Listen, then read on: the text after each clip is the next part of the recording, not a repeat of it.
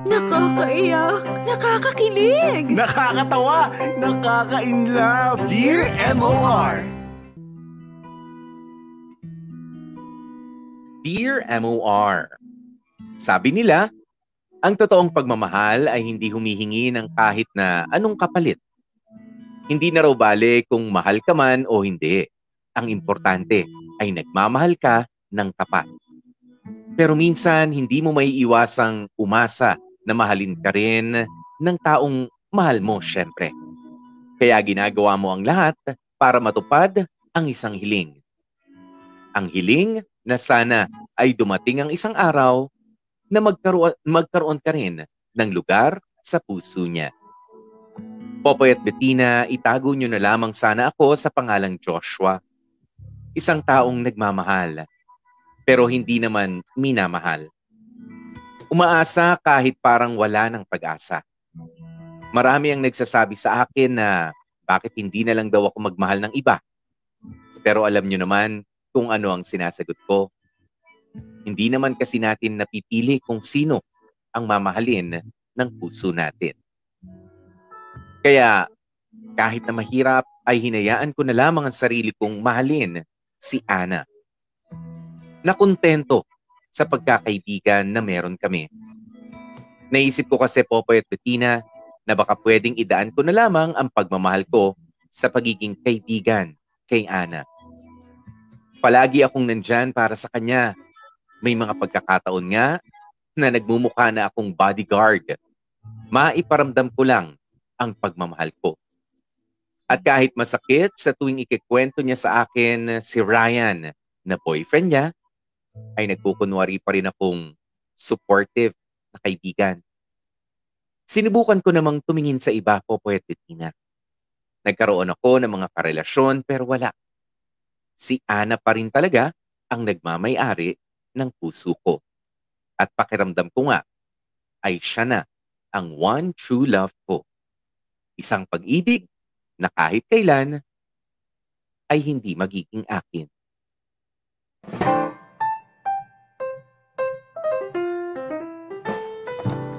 So, hindi mo ba talaga sasabihin sa akin kung bakit buong araw kang tahimik kahit may ingay yung mga kasama natin? Ang kulit mo talaga. Ilang ulit ko bang sasabihin sa'yo na okay lang ako? Wala lang talaga ako sa mood magsalita. Alam mo naman ako, kapag tinatamad, kung pwede lang, tatamarin na rin akong huminga. Pero iba yung pagiging tahimik mo kanina eh. Hindi ka lang basta nakatulala. Ang lalim ng iniisip mo. At kilala mo rin ako. Hindi ako titigil hanggat hindi ko nalalaman kung anong problema mo. Kaya habang wala pa tayo sa tapat ng bahay nyo, ikwento mo na. Ano? Magkwento ka na kasi. Nakilang chismoso ako, hindi ako makakatulog nito mamaya sa kakaisip. Ang OA mo naman. Hindi ka talaga makakatulog?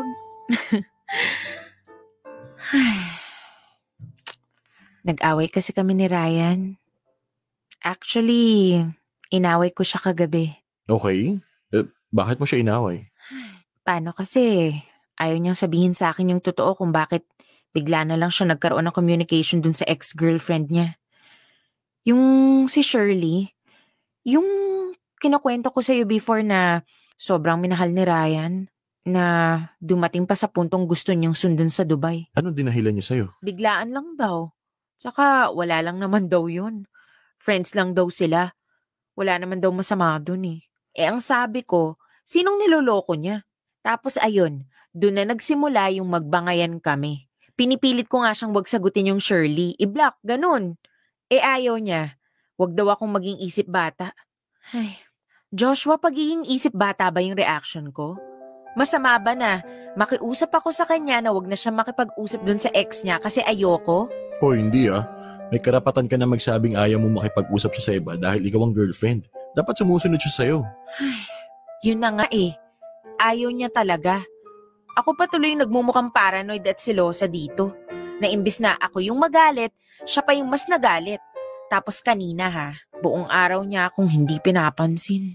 Nakikipagmatigasan sa akin. ikaw naman kasi. Sinanay mo kasi na ikaw yung unang bumibigay kapag nag-aaway kayo. Eh kung ako sa'yo, hayaan mo na lang siya dyan. Kung ayaw kanyang kausapin, eh di wag. Siya may kasalanan yan. Siya ang dapat makipag-ayos sa'yo. Eh paano kung hindi niya gawin? Hahayaan ko na lang masira yung relasyon namin dahil lang sa simpleng bagay? Matagal na rin namang sira yung relasyon niyo eh. Ha? Anong sinabi mo? Ha? Ah, hindi, sabi ko, kung talagang mahal ka niya, ibababa niya ang pride niya para sa'yo. Hayaan mo na lang siya. Ang hirap naman ng pinapagawa mo eh. Nababaliw ako kapag nag-aaway kami ni Ryan. Hindi ako makapag-concentrate sa mga ginagawa ko. Alam mo yung parang biglang tumitigil yung mundo ko. Ganun na ganun. Halika, punta tayo sa ospital. Ipapacheck up na kita. Ang lakas ng saltik mo sa utak eh. Ewan ko sa'yo. Seryoso kasi ko. Sabi mo nababaliw ka, eh di papacheck kita para gumaling ka. Si Ryan lang yung makakapagpagaling sa akin. Ay, alam mo Ana, kailangan matutunan mo na hindi mo dapat dinidepende ang pag-ikot ng mundo mo sa isang tao. Dapat iparamdam mo kay Ryan na kaya mong mabuhay kahit wala siya. Para hindi ka niya ginaganyan. Siya na nga itong may maling ginawa, siya pa yung may gana makipagmatigasan sa'yo. Easy lang. Parang ikaw yung girlfriend ah. eh mali naman kasi yung ginawa niya eh. Bilang boyfriend, dapat hindi niya pinaparamdam sa'yo na baliwala ka lang sa kanya. Hindi kanya dapat binibigyan ng rason para magselos o question niya yung pagmamahal niya sa'yo. Ang mabuting boyfriend nagbababa ng pride, hindi sinasabayan ng babae. Ah, hindi ko pa rin talaga makita kung bakit nahulog ka dyan kay Ryan. eh. Ito naman. Hanggang ngayon pa rin ba ayaw mo sa kanya? Nagbago naman na siya. Tsaka, mahal ako ng tao. Hindi naman kami magtatagal ng limang taon kung hindi siya naging mabuting boyfriend sa akin. Mabuti ba yung makipag-usap pa sa ex kahit sinabi mo ng ayaw mo? Eh, Walang kabutihan doon. Pero dahil mahal mo, eh ano pa nga bang magagawa ko kundi sabihin na magkakaayos din kayong dalawa. Pero maghintay ka, hindi yung ikaw pa yung susuyo. Ang stricto naman ng tatay ko. o siya, nandito na tayo sa bahay namin. Thank you sa paghatid ha. Teka, paano ka pala uuwi? Maglalakad ka ulit pabalik? Oo, pag may dumaan na tricycle, sasakay na ako. Ah, okay. I-chat mo ako kapag nakauwi ka na ha. Oh, sige, sige. Magpahinga ka na kagad ah. Baka naman magpuyat ka pa sa kakaisip sa kanya. Sasayangin mo lang oras mo, hayaan mo na siya. Ay, bahala na. Ana, Ryan? Kanina ka pa ba nandito? um, hindi naman. Kakarating ko lang halos. Pinapapasok ako ng mama mo sa loob pero sabi ko, dito na lang kita hintayin sa labas. Gusto ko sana kasi makapag-usap tayong dalawa. Um, oo naman. Pwede. Gusto ko rin naman kasing makapag-usap tayo. Tara na sa loob. Hmm, sige. Mauna ka na, susunod ako. Okay. Joshua, thank you ulit ha. Chat-chat na lang. Sige, good night. Good night. Um, salamat sa paghatid kay Ana. Wala yan. Hindi ko naman siya pwedeng hayaang umuwi mag-isa eh. Baka mapano pa yan sa daan. Walang magtatanggol sa kanya. Eh buti sana kung nandyan ka para protektahan siya, di ba? Huwag ka mag-alala. Nandito na ako para sa girlfriend ko. Salamat sa concern. Oo naman. Natural lang sa akin na maging concern kay Ana. Kaibigan ko siya eh. Importante sa akin na komportable siya, na masaya siya, na hindi siya sinasaktan at pinapahirapan ng mga taong pinapapasok niya sa buhay niya. Iba rin yung pagiging concern mo kay Ana eh, no? Alam ko matagal ka na may gusto sa girlfriend ko. At sigurado rin ako na nung nalaman mong nagkaroon kami ng pag-aaway, nagdiwang ka. Pero gusto ko lang maintindihan mo na akin lang si Ana. Wala kang puwang sa puso niya. Kaya kung ako sa'yo, huwag kang lalampas sa linya mo bilang isang kaibigan. Hanggang dun ka na lang, okay? Sige pre, muwi ka na. Ako na bahala sa girlfriend ko.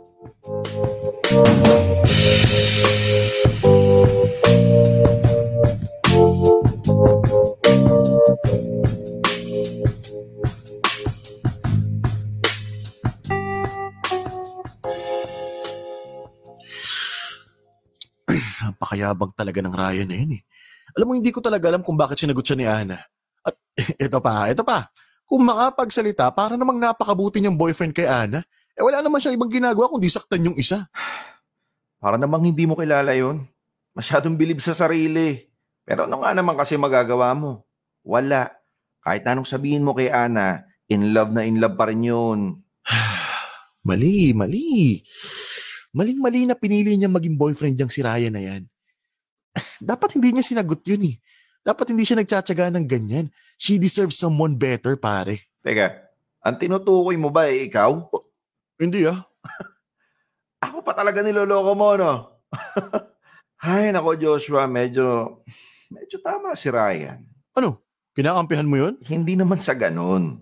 Ayoko lang siya para kay Ana, pero may tama sa sinabi niya. Kaya mo na lang si Ana.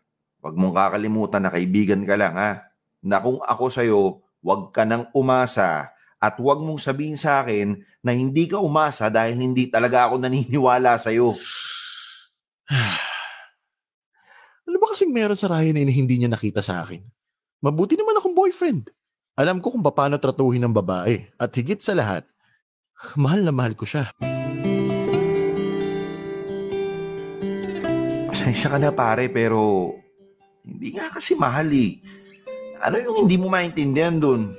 Alam mo, itigil mo na yan, no? Sarili mo na lang yung pinapahirapan tsaka sinasaktan mo. Kasi kahit anong gawin at sabihin mo, wala kang pag-asa kay Ana. Alam mo, bait mong kaibigan, no? Tama naman ako, di ba? O, ilang taong ko nang sinasabi sa'yo na wala kang ang pag-asa. Ikaw lang to makulit eh. Ilang beses mo nang pinagsabihan si Ana na hindi siya bagay kay Ryan, na sinasaktan lang siya at kung ano-ano pa. Pero ano nangyari? O di ba sila pa rin hanggang ngayon? Kaya kung ako sa'yo, pare, tama na. Mas lalo ka nagmumukhang tanga, kaya awat na.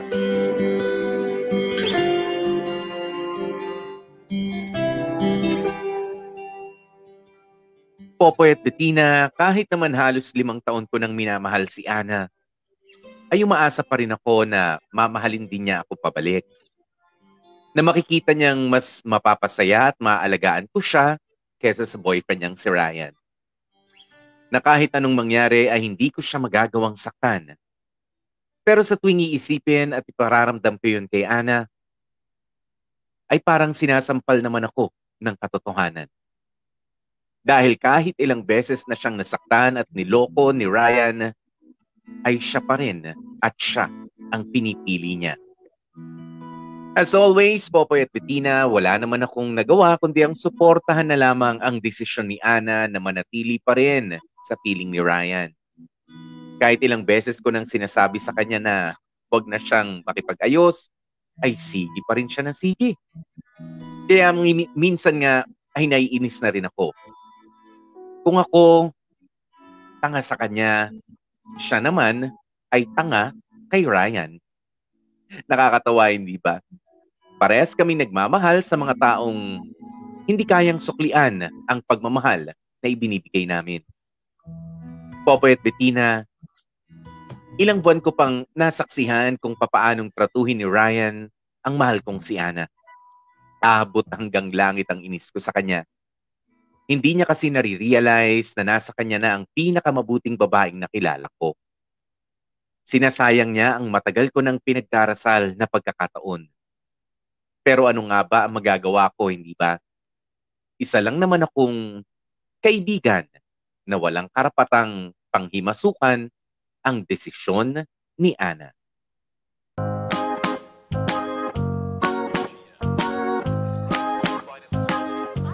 Relax na relax ka lang nanonood dyan ah. Nabayaran mo na ba yung renta dito sa unit natin? Ay shoot, oo nga pala. Sorry, sorry. Nawala sa isip ko. Eh, dami ko kasing ginawa kanina sa trabaho eh. Nakalimutan ko eh. Saan ba yung cellphone ko? Ay, dito lang pala. Oliver, sumasagot ba sa'yo si Ana? Kanina pa kasi ansin yung mga chat ko sa kanya eh. Tapos hindi rin sumasagot sa mga tawag ko. Boyfriend lang? Kailangan ba lahat ng chat at tawag mo kay Ana, sasagutin niya? Hindi yun. Hindi mo ba nakita yung post niya sa Facebook? Baka kasi may ginawa na namang kalokohan yung boyfriend niya sa kanya. eh. Alam mo pare, relax ka lang dyan. Masyado kang atat magpaka-superhero eh. Hoy, hindi ako nagpapaka-superhero, okay? Isang kaibigan lang ako na nag-aalala sa kanya dahil meron siyang walang kwentang boyfriend. Sabi mo eh. Oh, baka si Ana yan. Ah, si Ana nga. Hello, Ana. Joshua, Ana, umiiyak ka ba? Ano nangyari sa'yo? si... Si Ryan kasi... O bakit? Ano nangyari? Ano ginawa sila lalaking yun? Pwede bang pumunta ka dito sa bahay? Oh, sige, sige. Pupunta na ako. Ta- Relax ka lang dyan, okay? Pupunta na ako. Sige na, bye-bye.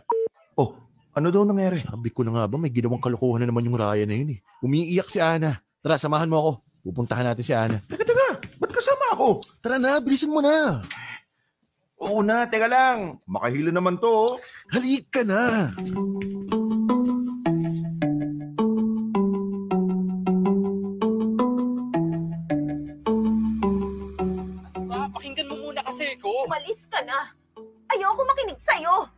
Teka, ihinto mo yung sasakyan. Bilis! Oo, ito na. Itatabi ko lang.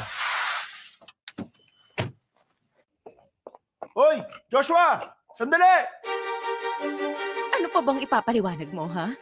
Kitang-kita ng dalawa kong mata na nakikipaghalikan ka sa babaeng yon. At huwag na huwag mo sa akin sasabihin na magkaibigan lang kayo dahil hindi ganun ang magkaibigan. Hindi ko sinasadya yun, Ana. Siya yung unang humalik sa akin. Wala akong pakialam kung sino ang nauna. Basta ang alam ko, nakita ko kayo, kaya umalis ka na. Hindi pa tayo tapos mag-usap kaya hindi ako aalis dito. Ano ba? Bitawan mo nga ako, Ryan. Nasasaktan ako. Hoy! Bitawan mo si Ana!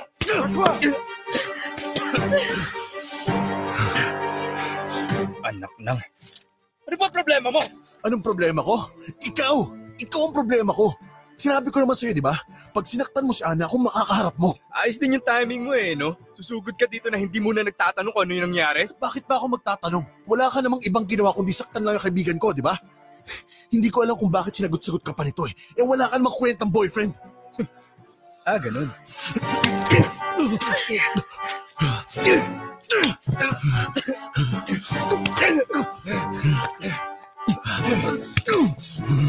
Ano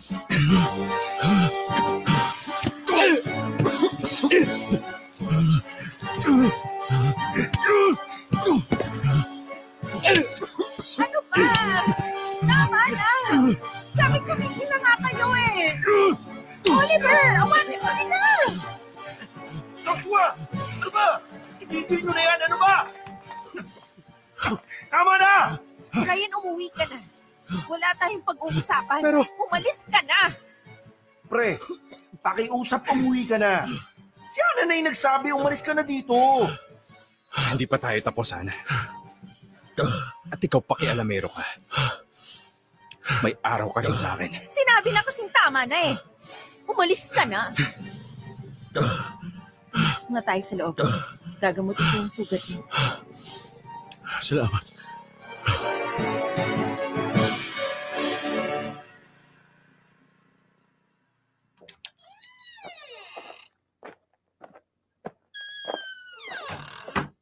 Maupo ka rito. Oliver, pasuyo naman ng yelo sa ref. Tapos, pakidala na rin yung medicine kit. Ay. Sorry ah. Nagkasugat at nagkapasaka pa ng dahil sa akin. Wala yun. Buti na lang tinawagan mo ako dahil kung hindi, baka kung ano pang ginawa sa'yo ng lalaking yun. Tama ba yung narinig ko, ha? Niloko ka niya? Mm. Nasabi ko na nga ba eh. Alam mo, ilang beses na kitang pinagsabihan, di ba? Ilang beses ko na bang sinabi sa'yo na walang magandang idudulot sa yung Ryan na yan. Sasaktan ka lang niya. O tingnan mo, ano nangyari ngayon? Nagkatotoo lahat ng sinabi ko, di ba? Hindi ko naman alam na ganito yung mangyayari.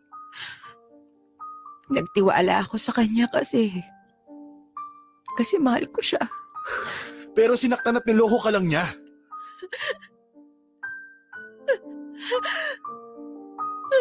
Shh,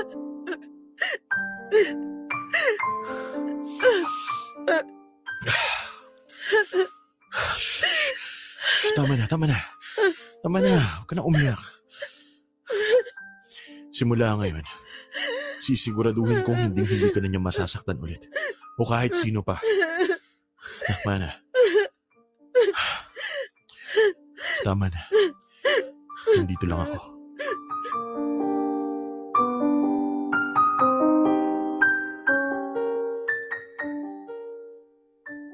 Popoy at Bettina, hindi na ako nag-aksepa ng panahon. Tinupad ko ang sinabi kong hindi ako aalis sa tabi ni Ana.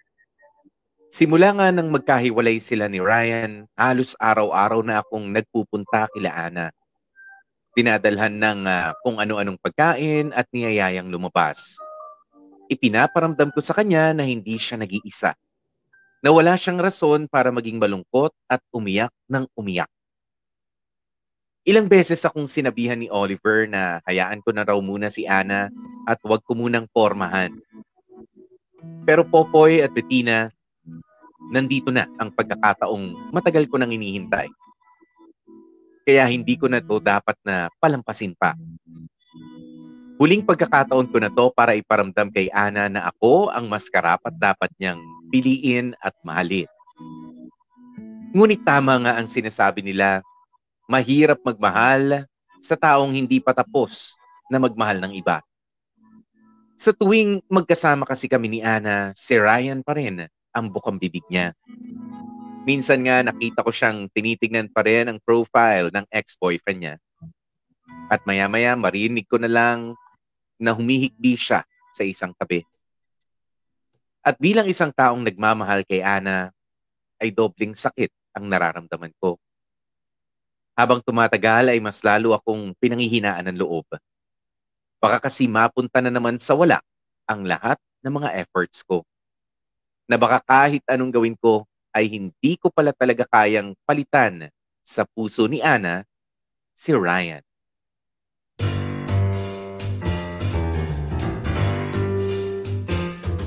Salamat sa free delivery ng kasama cake ng mama mo dito sa bahay ah. Dadaanan ko sana tumamaya sa bahay niyo. eh. Buti na lang, dinala mo na dito. Ano free delivery? Wala nang libre ngayon sa mundo. Pakainin mo ako. O mas maganda kung kakainin na lang natin yung kasama cake ni mama. Tama-tama, nagugutom na. Uy, hindi pwede. Puputulin ko yan kami mo pag kumuha ka dito. Nag-order ka tapos hindi mo kakainin? Ano gagawin mo dyan? I-display. Eh, sino ba kasi nagsabi sa'yo na ako kakain ito? Para kay Ana to. Paborito niya to, di ba? Ah. So sinasabi mo sa akin ngayon na makakalimutan ni Ana si Ryan at mapupunta ang atensyon niya sa'yo kapag binigyan mo siya ng kasama cake? Alam mo nang iinis ka ba? Ha? Kung trip mo mang inis, umalis ka na lang. Alam mo, daig mo pa kasi yung ninja kung dumamoves eh.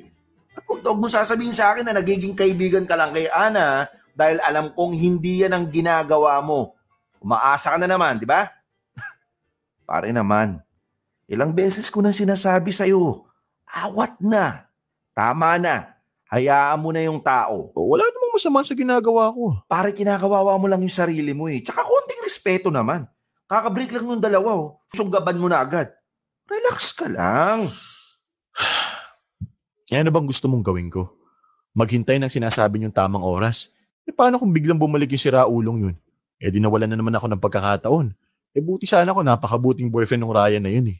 Okay lang, di ba? Magpapaubaya ako. Pero hindi naman, di ba? Pare, pasensya ka na sa sasabihin ko ha. Pero anong gagawin mo? Magmumukha kang aso kakabuntot kay Ana. Gagawin mong clown yung sarili mo para mapatawa siya.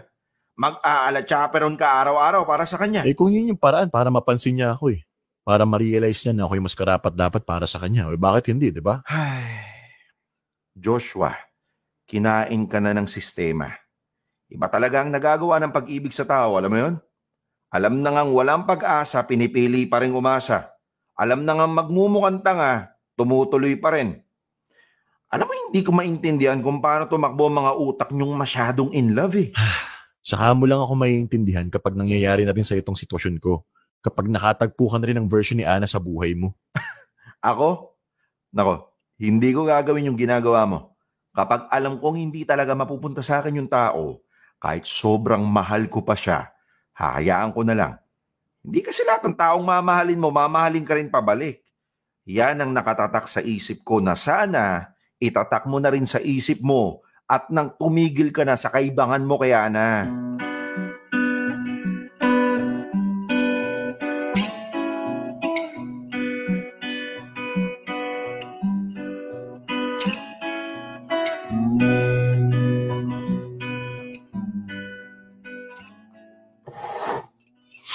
kay Ana. Sarap talagang gumawa ng kasama cake ng mama ni Oliver. Alam mo, nakamura pa ako dahil binigyan niya ako ng discount. Next time, subukan natin yung leche flan niya. Yun ang the best. Hindi nakakauma yung tamis. Saka maganda yung pagkaka... Uy, Ana. Ha? Ah, ano yung sinabi mo? May, kanina pa ako kwento ng kwento dito. Hindi ka pala nakikinig eh. Sorry. May iniisip lang ako. Sino? Si Ryan na naman. Ilang beses ko bang sasabihin sa'yo na kalimutan mo na siya? Sinasayang mo lang yung oras mo sa kakaisip sa taong wala namang ibang ginawa kundi saktan ka eh. Sinusubukan ko naman. Pero wala eh. Si Ryan pa rin. Mahal na mahal ko pa rin siya kahit sobrang sakit yung ginawa niya sa akin. Paano kung ibaling mo na lang sa iba yung nararamdaman mo? Ha? Anong ibaling sa iba? Anong ibig mong sabihin? Mas madali ka makaka-move on kung kung may ibang magpapasaya. Alam mo yun? Kung may ibang kumukuha ng atensyon mo. Subukan mo yun. Hindi ba parang mali yata yun? Hahanap ako ng rebound para lang makalimutan ko si Ryan? Manggagamit ang magiging tingin sa akin noon. Okay lang yan as long as okay rin dun sa gagamitin mong tao para makalimot ka. At sino namang baliw yung papayag na magpagamit sa akin? Ako,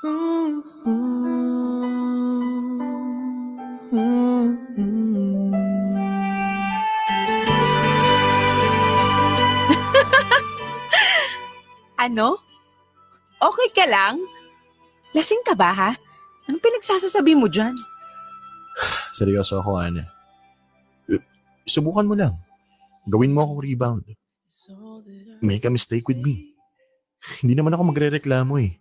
Sa una pa lang, alam ko na kung anong nararamdaman ko. Joshua, please. Tumigil ka na.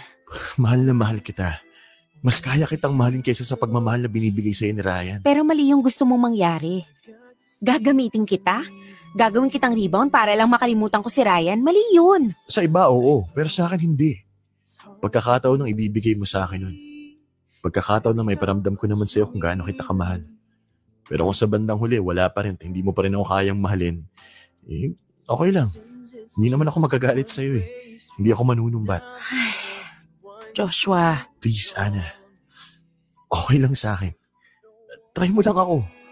Tutulungan kitang makalimutan si Ryan. At kasabay nun, tuturuan din kitang mahalin ako. Subukan lang natin. I love you, can't you hear me?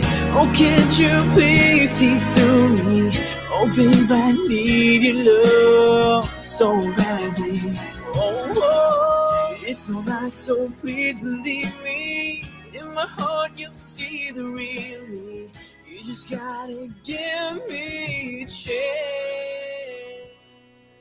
Popoy at Bettina, desperado na akong desperado pero wala na akong ibang choice. Ito lang ang naisip kong paraan para sa wakas ay makuha ko na ang ng buong puso si Ana. Naisip ko kasi na baka kapag ka malaya ko nang iparamdam sa kanya kung gaano ko siya kamahal, ay baka magbago pa ang isipin, ang isipan niya. Baka sakaling magkaroon na nga ako ng puwang sa puso niya. Oo, alam kong walang kasiguraduhan ang gagawin ko, but I'm willing to take the risk. Masyado nang matagal ang limang taon para hindi ko pa kunin ang pagkakataong nasa harapan ko na. Dahil naniniwala ako na sa pag-ibig, kailangan mong sumugal para maging masaya. Wala naman kasing sigurado sa lahat ng gagawin natin. Hindi ko alam kung talaga bang mamahalin ako ni Ana o hindi. Pero paano niya malalaman kung hindi niya rin naman susubukan? Kaya naisip ko ang ganitong paraan, Popoy at Bettina. Tutulungan ko siyang makalimot habang ipinararamdam ko na mahal na mahal ko siya. Hindi na baling maging rebound lamang ako. Ang importante ay sinubukan ko. Dear M.O.R. Ang mga kwento ng puso mo. Popoy at Bettina, pumayag sa bandang huli si Ana sa gusto kong mangyari. Sinabi ko sa kanya na gagawin ko ang lahat makalimutan lamang niya ang ex-boyfriend niyang si Ryan. At kasabay nga noon ay susubukan niyang mahalin din ako. Pero kung hindi niya talaga kaya, ay ayos lang sa akin. Ipinangako kong wala siyang maririnig na kahit na ano mula sa akin. Wala akong sinayang na araw, Popoy at Bettina, sa maikling panahon na meron ako. Hatid sundo ko si Ana sa trabaho. Hindi ako nakakalimot na tumawag, mag-text at mag-chat sa kanya. Madalas ko rin siyang itinedate sa mga romantic na lugar at mga kainan. pinadadalhan ng mga bulaklak at kung ano-ano pang mga gusto niya. I tried my very best to be the perfect boyfriend.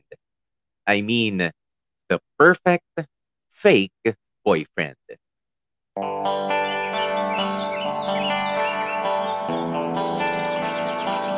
Ay, sarap talaga ng hangin dito sa Tagaytay. Hmm, lumig.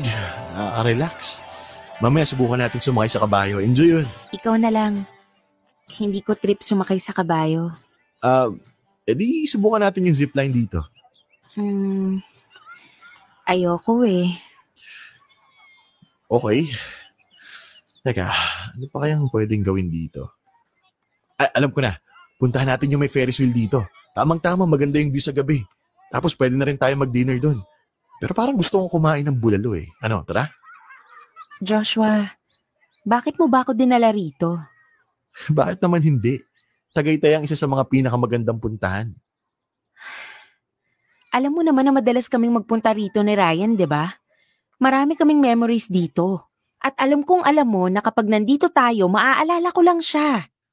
Ano naman ngayon kung maaalala mo siya dito?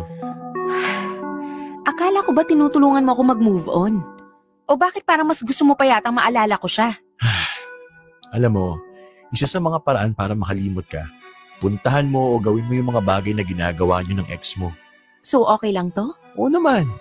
Para ma-realize mo at mas tumatak din sa isip mo na wala na siya sa buhay mo. Para hindi ka na umaasa na babalik pa siya. At may isa pa akong plano At ano naman yun? na mapalitan ko si Ryan sa mga memories na maaalala mo. Pupuntahan mo yung mga madalas niyong puntahan pero ako nang kasama mo. Gagawin mo yung mga ginagawa niyo dati pero ako nang nasa tabi mo. Parang recycle lang natin. Pero syempre, gagawa rin tayo ng sarili nating memories para makalimutan mo na talaga ng tuluyan yung Ryan na yun. Alam mo kung anong nararamdaman ko ngayon?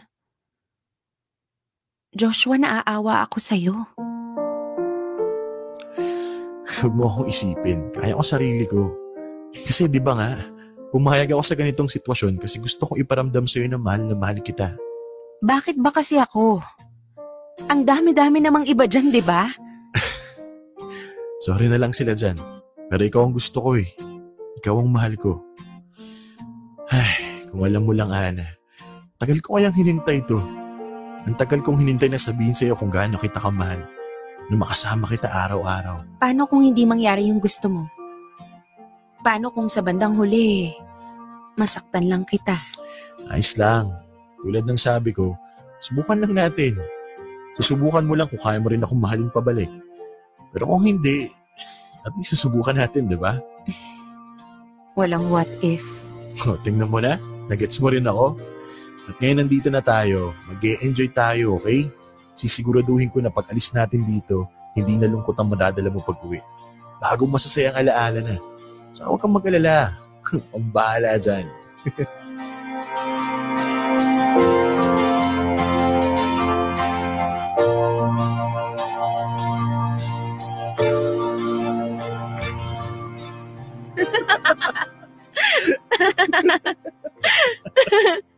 Hindi ko in-expect na mas malakas ka pala sa aking tumili. Nakakatakot pala kasing sumakay dun sa zipline. Nakala ko sisiw lang eh. Ang tapang mo mag-aya, ikaw pala tong bibigay ang tuhod sa takot. Hindi ko talaga makakalimutan yung itsura mo pagkababa natin doon. Iba! Classic! eh, bago ka na naman pakasar sa akin, ha? Siyempre, minsan lang kitang makitang manghina at matakot, no? Hoy, tumawa dyan. Dito na tayo sa tapat ng bahay niyo. Sobra kung nag-enjoy ngayong araw na to. Thank you, Joshua. Sobrang thank you talaga.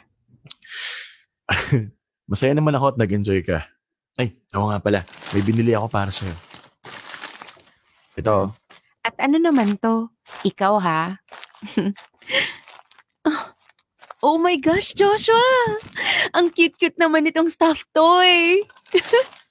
Thank you! Alam na alam mo talaga kung anong gusto ko ah. Naman, ako pa ba? Ingatan mo yan, ha? Itabi mo sa pagtulog para kunwari, katabi mo rin ako. Ang corny mo talaga. Pero thank you ulit ha. Akala ko talaga, Buong araw akong malulungkot kasi pinuntahan natin yung mga madalas na pinupuntahan namin ni Ryan noon. Pero nang dahil sa'yo, sumaya ako. At ginawa mo nga yung sinabi mo na papalitan mo yung mga masasayang memories. Siyempre, lahat naman ng sinasabi ko sa'yo, ginagawa ko eh. Isa lang naman ang hindi ko pa magawa-gawa. Ano? Ang mahalin mo ako ng buo. Yung wala na akong kahati dyan sa puso mo. Mm, Relax ka lang. Hindi ko ipipilit sa'yo ang hindi mo pa kayang ibigay. Maghihintay ako. Kahit gaano pa yung katagal. Dito lang ako, okay? Hindi ako aalis sa tabi mo. pero baka mapagod ka lang. Baka sa ginagawa nating to, mas lalo lang kitang mapahirapan. Kaya kong sarili ko. Kaya kong tanggapin lahat ng binibigay mo sa akin. At kahit konting pagmamahal pa lang ang kaya mong ibigay sa akin, tatanggapin ko yan. Pagtsatsagaan ko, hindi ako magre-reklamo. Ganun kita kamahalan.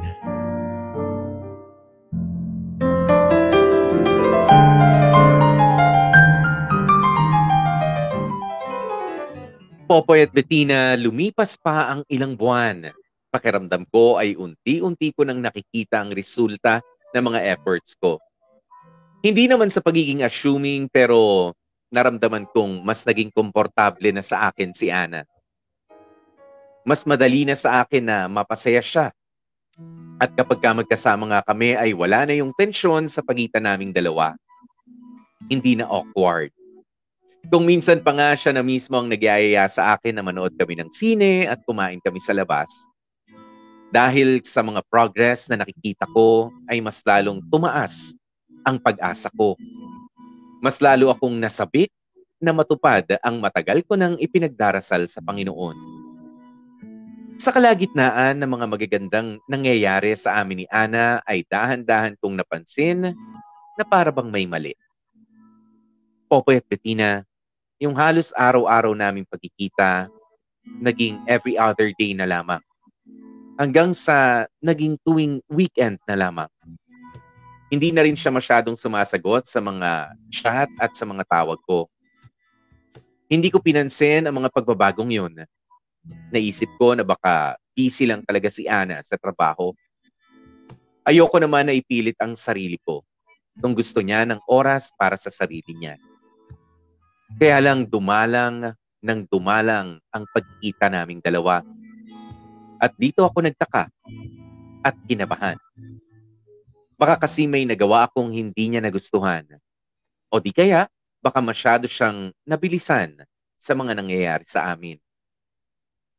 Ang hirap lang, Popoy at Bettina, dahil hindi ko alam kung ano ang nangyayari. Hindi ko alam kung saan ako nagkamali. O kung nagkamali man ako, para magbago ang pakikitungo nga sa akin ni Ana. At ang mas mahirap pa rito ay wala akong naririnig na kahit na anong salita mula sa kanya.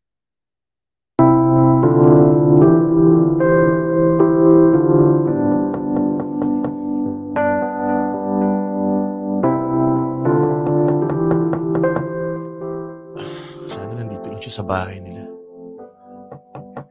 Naku, mukhang wala na naman yata siya.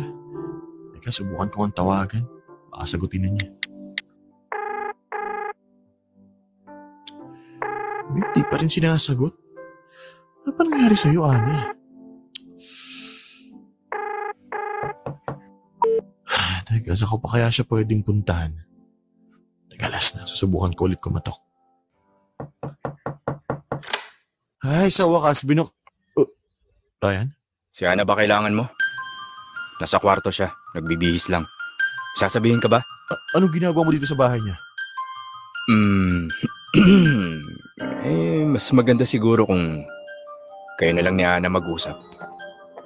Babe, sino yung kumakatok? Joshua? Anong... Ano nangyayari?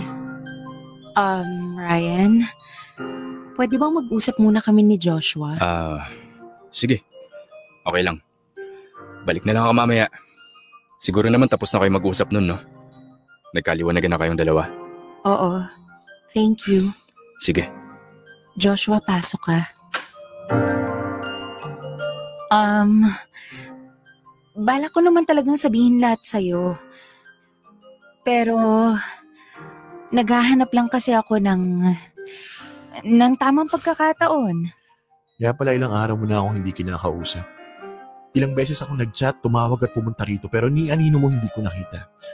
Saan din yung balak mong sabihin sa akin lahat? I'm sorry. Sorry, San.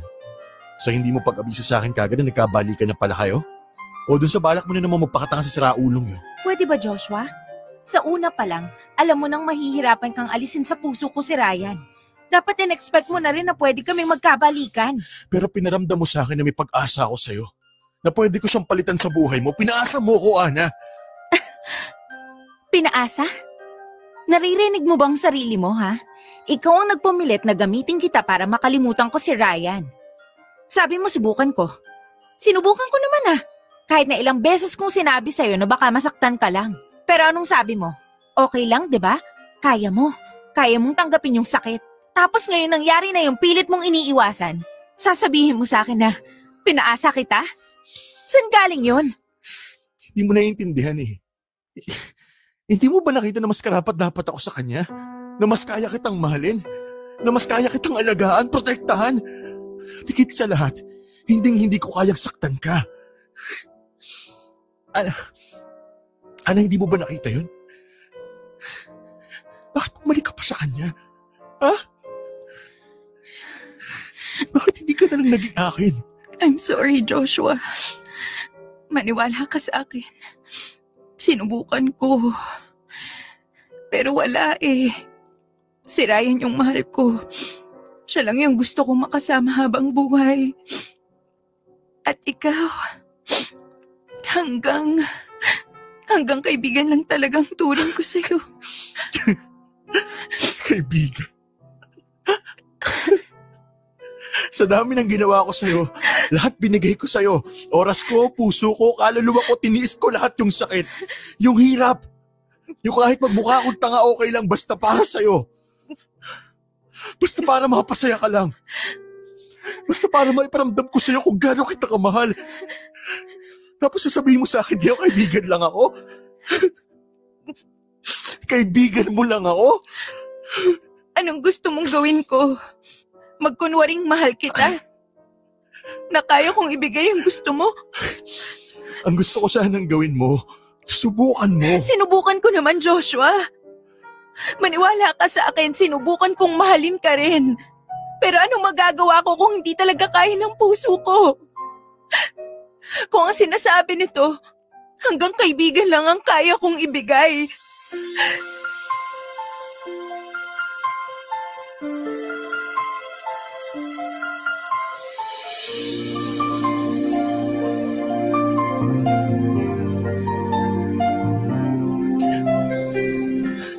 Ana, Ana. Ana, subukan ulit natin. Pwede pa. Baka akala mo lang mahal mo pa si Ryan, pero ako na talaga yung mahal mo. Ana, ano baka nalilito ka lang? Pwede, pwede naman yun eh. Joshua, please. Tama na. Hindi, hindi. Hindi ako papayag. Ayoko. Mahal na mahal kita, Ana. Mahal mahal na mahal kita. Ako na lang piliin mo. Please. Please, Ana. a- Akin ka na lang. Nakikiusap ako sa'yo. Ana, ako na lang yung mahal mo. Ako na lang piliin mo, Ana. Di mapigil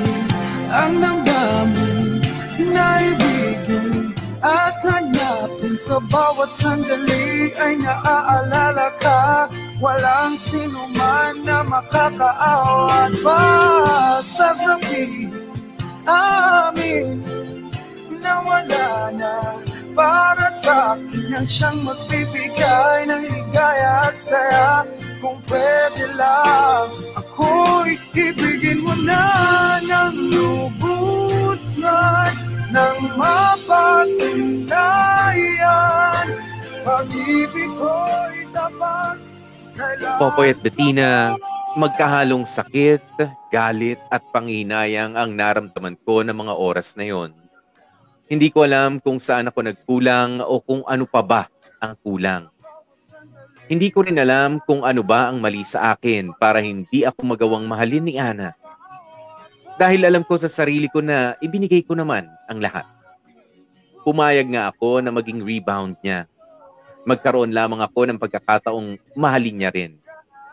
Pero sa bandang huli, ay hindi pa rin ako ang pinili niya. Popoy at Bettina, pakiramdam ko ay parang biglang tumigil ang mundo ko sa pag-ikot. Nawalan ako ng gana sa lahat ng bagay. Palaging lutang at hindi malaman ang gagawin. Inom dito, iyak doon. Panay ang isip kung ano pa sana ang nagawa ko para kay Ana. Pero ano pa nga ba ang magagawa ko? Hindi ako ang pinili niya. Hindi ako ang mahal niya. Pinili kong hayaan na lamang sina Ana at Ryan. Kahit sa loob-loob ko, ay gusto kong ilaban pa ang pagmamahal ko, ay hindi ko na nagawa pa. Paano pa ba ako lalaban kung sa una pa lamang ay talo na ako?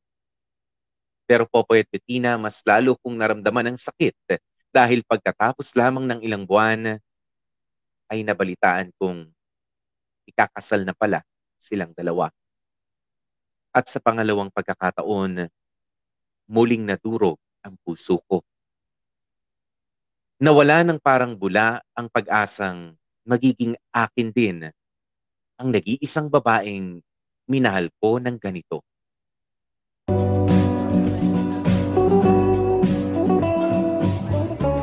Hi. Hello. Upo ka. Sorry nalita ko ha. Nag-meeting pa kasi kami ng wedding coordinator ko. Tapos nataong naipit pa ako sa traffic. Okay lang. Walang problema. Ah, si Ryan, hindi mo ba kasama? Hindi. May lalakarin din kasi siya ngayon. Pero alam naman niyang ikaw yung pupuntahan ko. At okay lang sa kanya? Oo naman. Wala nang problema sa kanya yung ganito. Mabuti naman kung ganun. So, kumusta ka naman? Halos walong buwan din kitang hindi nakita at nakausap man lang ah. Ang huling balita ko, umuwi ka raw sa inyo sa La Union? Nagbakasyon, sabi ni Oliver. Oo. Oh, nakahanap din kasi ako ng oras para makapagbakasyon. Kaya ayun, sinulit ko na. Kauwi ko lang halos dito sa Manila. Ah, that's good. At least nakapag-relax ka. Alam ko namang nakaka-stress yung trabaho mo eh. May pagka-workaholic ka pa. Deserve mo yung mahaba-habang bakasyon. Salamat. Um, oo nga pala. Um, natanggap ko yung invitation. tuloy na tuloy na talaga.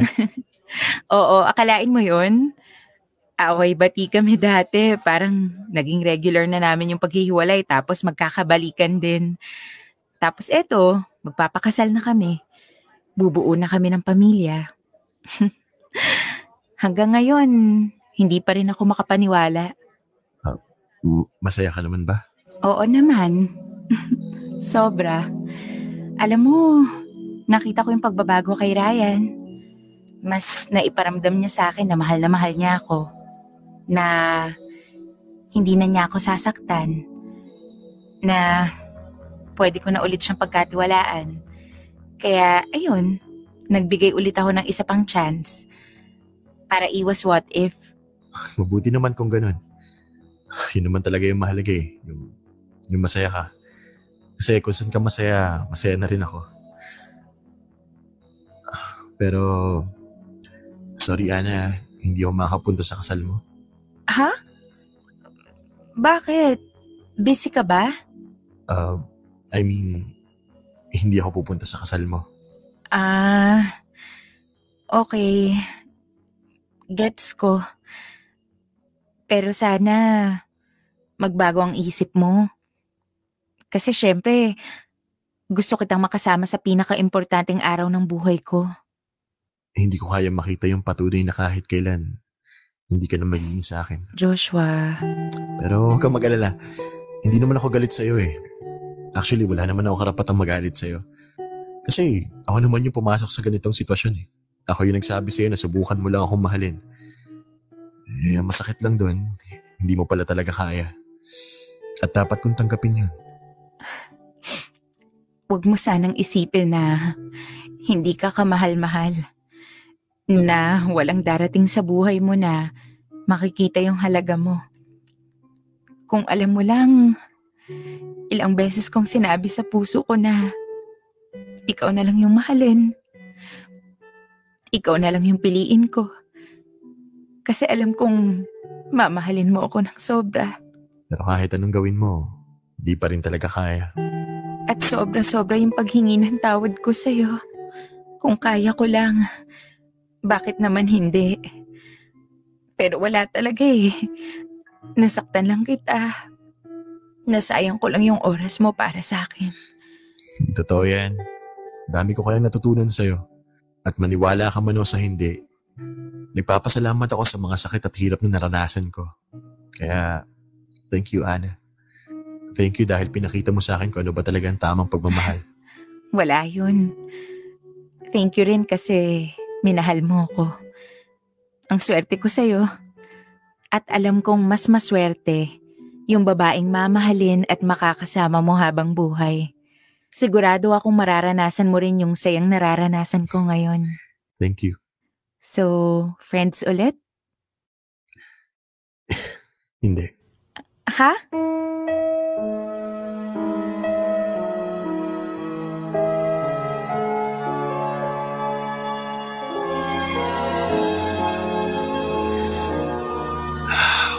Hindi muna sa ngayon. Hindi ko pa kaya maging kaibigan mo ulit eh. Pwede na ulit kapag dumating na yung araw na okay na ako. Yung hindi na ako nasasaktan kapag nakikita kitang kasama siya. Yung talagang wala na ako nararamdamang galit, selos, o inggit. Kasi ngayon, ngayon medyo masakit pa eh. Kumbaga sa sugat, hindi pa ganun kagaling. Hapdi pa.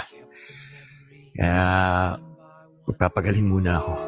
I know I'll never love this way again.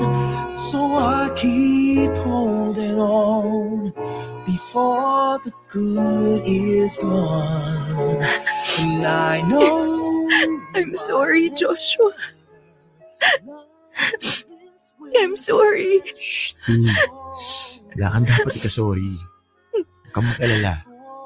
Magiging okay din ako. At gusto kong maintindihan mo na hindi ako nagsisising minahal kita. Hindi ko makakalimutan na may isang babaeng dumating sa buhay ko at sobrang minahal ko. At ikaw yun. Kaya, thank you. Thank you ulit. Pero sa ngayon, hanggang dito na muna ako. know I'll never So I keep holding on before the good is gone. And I know Popoy at Bettina, sa pagkakataong ito ay mas pinili ko na muna ang sarili kong puso. Hindi ko inakala na darating pala ako sa puntong mapapagod at susuko na sa laban. Akala ko kaya kong panindigan ang desisyon ko magpasa hanggang huli. Pero may mga laban pala na wala kang magagawa kundi ang isuko na lamang. Lalo na kung ikaw na mismo ang sobrang nahihirapan. Pagkatapos ng pag-uusap namin yun, ay nagpakalayo-layo na muna ako. Nag-leave muna ako sa trabaho at umuwi sa probinsya namin. Nagpahinga. Inisip muna ang sarili kong kaligayahan at kapakanan. Isa iyon sa mga natutunan ko, Popoy at Bettina, na kung magmamahal ka, dapat ay mahal mo rin ang sarili mo. Dapat alam mo ang kahalagahan mo kung hanggang saan lamang ang limitasyon mo. Para kapag ka nasaktan ka ay hindi ka ubos na ubos. Dahil ako nang nagsasabi, sobrang hirap makabangon kapag parabang wala nang natira para sa'yo. Popoy at Bettina, hindi ko masabing nakalimutan ko na ng lubusan si Ana. Kahit ilang taon pa man ang lumipas, alam kong hindi na siya mawawala pa sa puso ko. Siguro ngayon, Hindi na ganun kasakit kapag ka naiisip ko siya. Na kung sakaling magkita man kami ulit, kaya ko na siyang harapin ng nakangiti at masaya talaga para sa kanya. Hindi ko magawang magalit sa kanya ng ganong katagal. Nang dahil kay Ana, ay nagbago ang pananaw ko sa pag-ibig. Popoy at Bettina, dito ko natatapusin ang liham kong ito. Sana marami kayong natutunan sa kwentong ibinahagi ko. Lalo na sa mga taong nagmahal at nasaktan na tulad ko. Maraming salamat sa lahat ng bumubuo ng Dear MOR sa pagbibigay pansin sa kwentong ito. May God bless you all and more power pa sa MOR Entertainment. Nagpapasalamat, Joshua. Dear M.O.R. Ang mga kwento ng puso mo. Nice song! Ako muna. Bagay na bagay sa'yo, Joshua. Ikaw muna. Yan, pag-ibig, kailangan mo rin yan. Hindi, yung, hindi lang yan binibigay sa ibang tao eh. Binibigay mo rin yan sa sarili mo. Be. Mhm. Yan, ay nako, isang ah, sabihin na nating ah, it's a bittersweet ah, ending ano ng ah, storying ito. True. Ah, Bettina, bitter why? Syempre, hindi na hindi na tupad yung ah, kagustuhan mo. 'Di ba? Na mapasayo itong Mhm. si ah, Ana kahit ginawa mo na ang lahat, kahit nasabihin na nga natin pinababa mo na yung sarili mo. 'Di ba? Na ini special offer mo na discounted na halos libre na nga. Diba? Pero- ka na. Oo, wala pa rin. Wala pa rin. Pero sweet dahil marami kang natutunan. Yun, actually, 'di ba? Nalaman niya na tuloy na hindi lang one-sided ang pag-ibig, 'di ba? Ang mukha ng pag-ibig, Mm. Beshi Wapa. Nasa dalawang tao 'yan eh. Hindi ipinipilit, 'di ba? At ngayon, natutunan niya rin kung paano maging okay sa desisyon ng iba na kapag ka yung love na inoffer mo sa kanila o yung time na binuhos mo sa kanila hindi na recipro- reciprocate okay lang. ba? So, yan, nag, nag-grow na itong si baby boy Joshua ngayon. Kaya masasabi ko sa'yo, go, grow, and glow. Ay, glow. Pagkain What? lang. Ayan. Go, Go grow, ka and dyan, glow, Beshi Joshua. glow foods.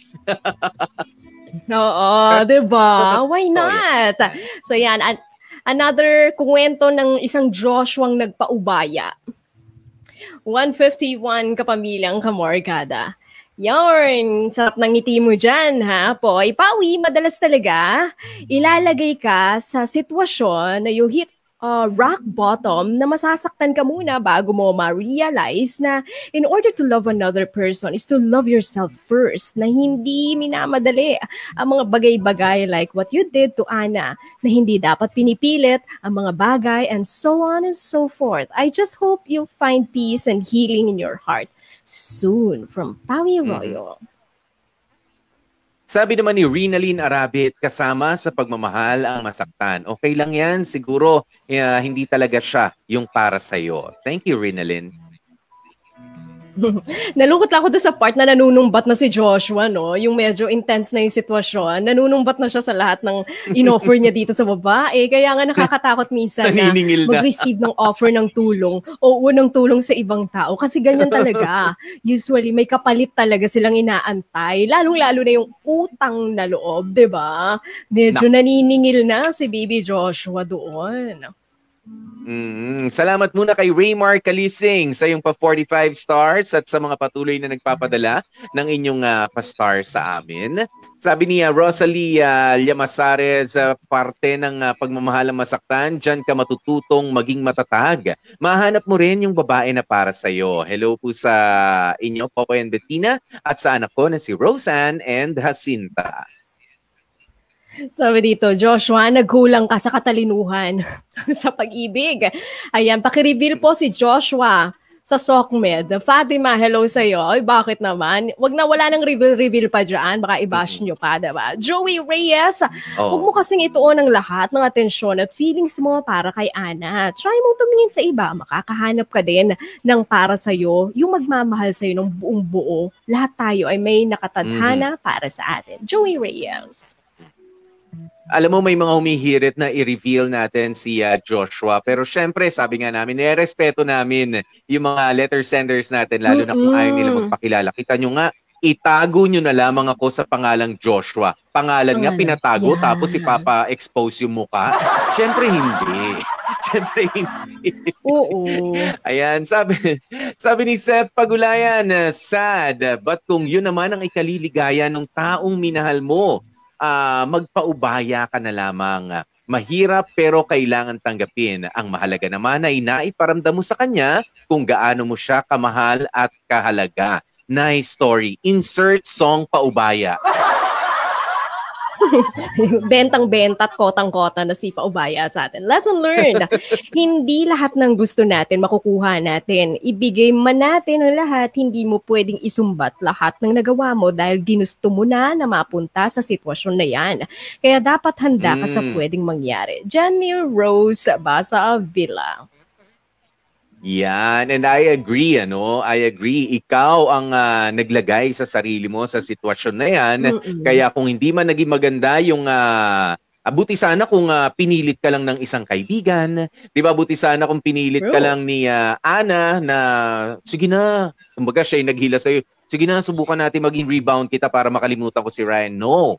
Ah, it was you. 'Di ba? Na nagsabi, Mm. nag-offer ng sarili mo na pumasok sa ganyan. Ayaw nga ni Ana nung una, pero ikaw sige pa rin. Pero hindi ka namin masisisi at hindi ka namin inuhusgahan dahil ah, alam mo ang tao kapag ka in love talaga, they do crazy things.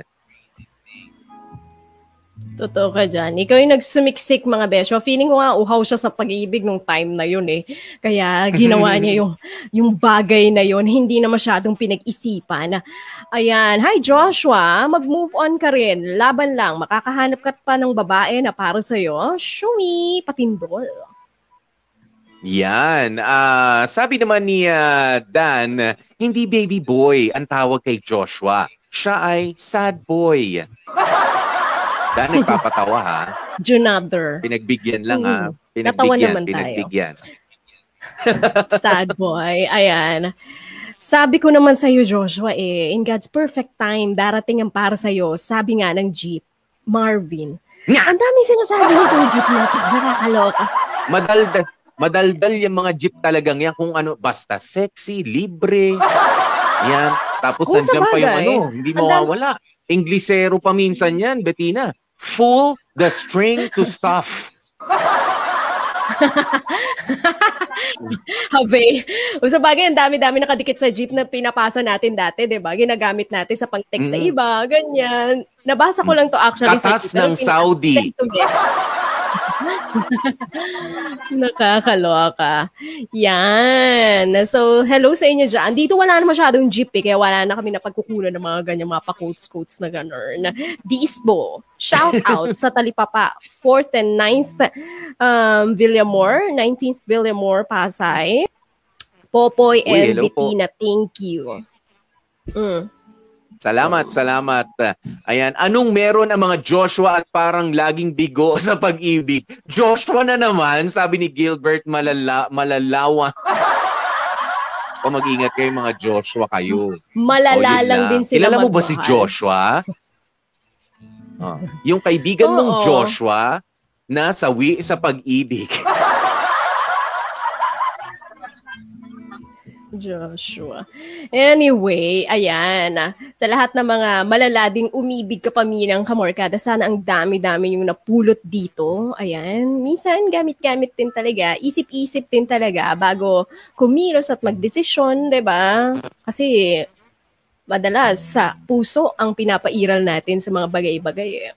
Hi, Ashmat! mm Yun, ah, maraming maraming salamat sa inyo mga kapamilya sa inyong walang ah, sawang ah, pagkokomento. At sana nga meron po kayong mga nadampot na mga leksyon ano, ah, mula sa inyo mismo at syempre mula dito sa ating letter sender na si Joshua. Na naman, Joshua na naman, sawi na naman.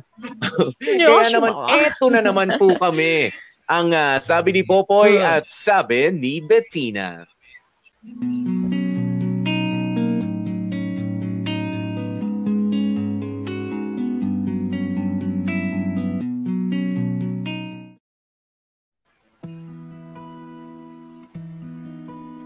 1.58 oras natin sa buong Philippines, kapamilyang kamorkada. Oy, sa mga malulupit magmahal dyan, kagaya ni Joshua, yung mga ino-offer ng sarili, di ba? Pero hindi pa rin tinatanggap. okay lang naman po, minsan, nasugalan yung pagiging rebound kapamilyang kamorkada. Oo, kasi minsan, pwede namang mauwi into something amazing talaga yan pwedeng mauwi sa isang mabuting pagkakaintindihan at relasyon nga talaga yan kapag bilang kamorkada. Especially kung kayong dalawa, eh, nasa same page ng relasyon, di ba? Kung itong isa, eh, okay din naman sa kanya at hindi mo pinipilit, di ba?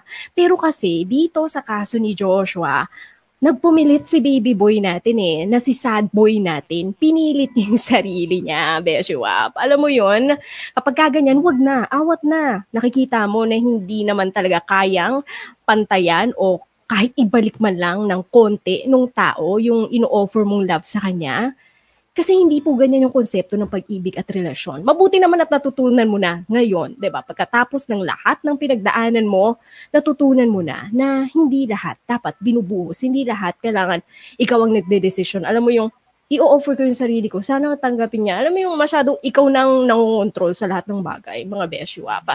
So yun, um, kukunin ko lang yung sinabi ng friend ni Joshua sa kanya na hindi lahat ng taong mamahalin mo ay mamahalin ka pabalik. ba diba? Totoo naman yon um, hindi lahat ng bagay na gusto natin dito sa mundo, eh, nakukuha natin. 'di ba? At maging okay tayo sa ganun, 'di ba? Hindi lahat eh um, kontrolado natin, aayon sa kagustuhan natin. And yun na nga, um, uh, para dito sa ating kapamilyang si Joshua, dahil ang dami mo nang napulot mula dito sa kwento mong ito, next time, okay, kung magmamahal ka, uh, magmamahal ka, nahanda ka na. Magmamahal ka kung kung alam mo sa sarili mong mahal mo na rin yung sarili mo, okay? Magmamahal ka at papasok ka sa isang relasyon kung nire-respeto mo na yung sarili mo at kaya mo nang respetuhin yung desisyon ng ibang tao. But sa ngayon, mm, trust your season of waiting muna. Okay? Good luck sa iyo, baby boy! Ayan. At sa lahat ng mga kapamilya natin na single hanggang ngayon. Bira ka, Bettina. Sinabi mong lahat ng mga single tapos tinawanan. Single lang at tinawanan mo pa. may, ano ba? may pang-aasar pa eh. Ano ba? Nge, nge, nge, nge, nge. Single kasi. Grabe ka. Ayan, pero ano ah. oh, yun lang naman. mga kapamilya, no? Eh, talaga hong nakakabaliw ang uh, pag-ibig. Ah, eh, sabi nga, uh, hashtag Dear MOR, try lang. Yun ang ating hashtag ngayon. 'Di ba Marami ho talaga tayo mga bagay na hindi natin malalaman ang uh, hindi natin malalaman ang resulta kung hindi rin naman natin susubukan. 'Di ba? You'll never know until you try. Ika nga sa wikang uh, Ingles. Tama ba ang uh, ginawa ni uh, ni uh, Joshua? Sabi nga natin kanina, parang mali yung mga ginawa niya, pero ang uh, sabi ko nga ay matalino pa rin 'yun, 'di ba? Kahit papaano. Nga lang uh, eh hindi naman uh, malalaman mo lang nakabaliwan na pala ang uh, ginagawa mo kapag ka ikaw sa bandang huli ay nasaktan. 'Di ba? Kapag ka hindi na ibalik yung uh, pagmamahal na iyong inaasahan. Ganoon 'yon, hindi natin malalaman uh, na meron palang uh, magiging magandang resulta ang isang bagay hangga't hindi natin sinusubukan. Kaya naman uh, sana ano parang proseso uh, isang proseso 'yan 'di ba? Isang uh, proseso Joshua at sa mga katulad ni Joshua na mga patuloy na umaasa, mga patuloy na mga naghihintay na sila ay mahalin din ng mga taong uh, uh, minamahal nila, 'di ba? Uh, mas maganda na 'yung nasubukan mo at ikaw ay nasaktan kaysa sa hindi mo sinubukan pero hindi ka rin nasaktan. 'Di ba? Okay lang sana masarap sa pakiramdam na hindi ka nasasaktan eh. 'Di ba? Pero if you're always on the always always on the safe side, uh, of life uh, ay hindi, 'di ba? Uh, in life pala, ayan, don't uh, don't always be on in the safe side uh, sa buhay. 'Di ba? Dahil uh, oo, hindi ka masasaktan, pero hindi ka rin naman matututo. 'Di ba? Hindi mo rin naman masusubukan at hindi mo malalaman. So okay lang yan, Joshua, at sa mga katulad ni Joshua, na tayo ay ah, masaktan paminsan-minsan kung ang mga sakit na ito, ah, sakit sa dibdib, 'di ba? Sakit physically or ah, even men- ah, mentally ano, ay ah, magtuturo naman sa atin na tayo ay mas maging matalino pa sa mga susunod nating ah, hakbang, 'di ba? Ay ah, okay lang rin. 'Di ba? Mas marami tayong natututunan kapag ka tayo ay may mga pagkakamali na pinagdaraanan. 'Di ba? Kaya naman ah, huwag ka manghinayang dito sa naging karanasan mo kahit na medyo ah, talunan ka. Dahil ah, sabi nga hindi naman karuwagan ang ah, pag-atras sa isang laban na alam mo namang ah, wala kang kapanapanalo. 'Di ba? Alam mo naman, sinubukan mo naman eh. Oo, and I'm with you.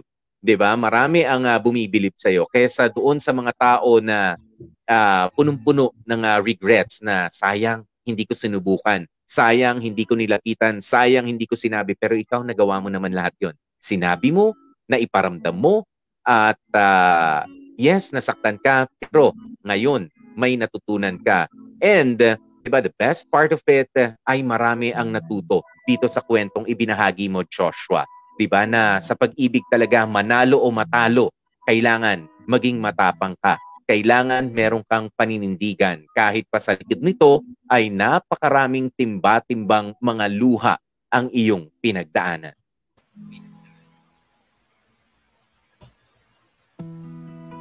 Hmm.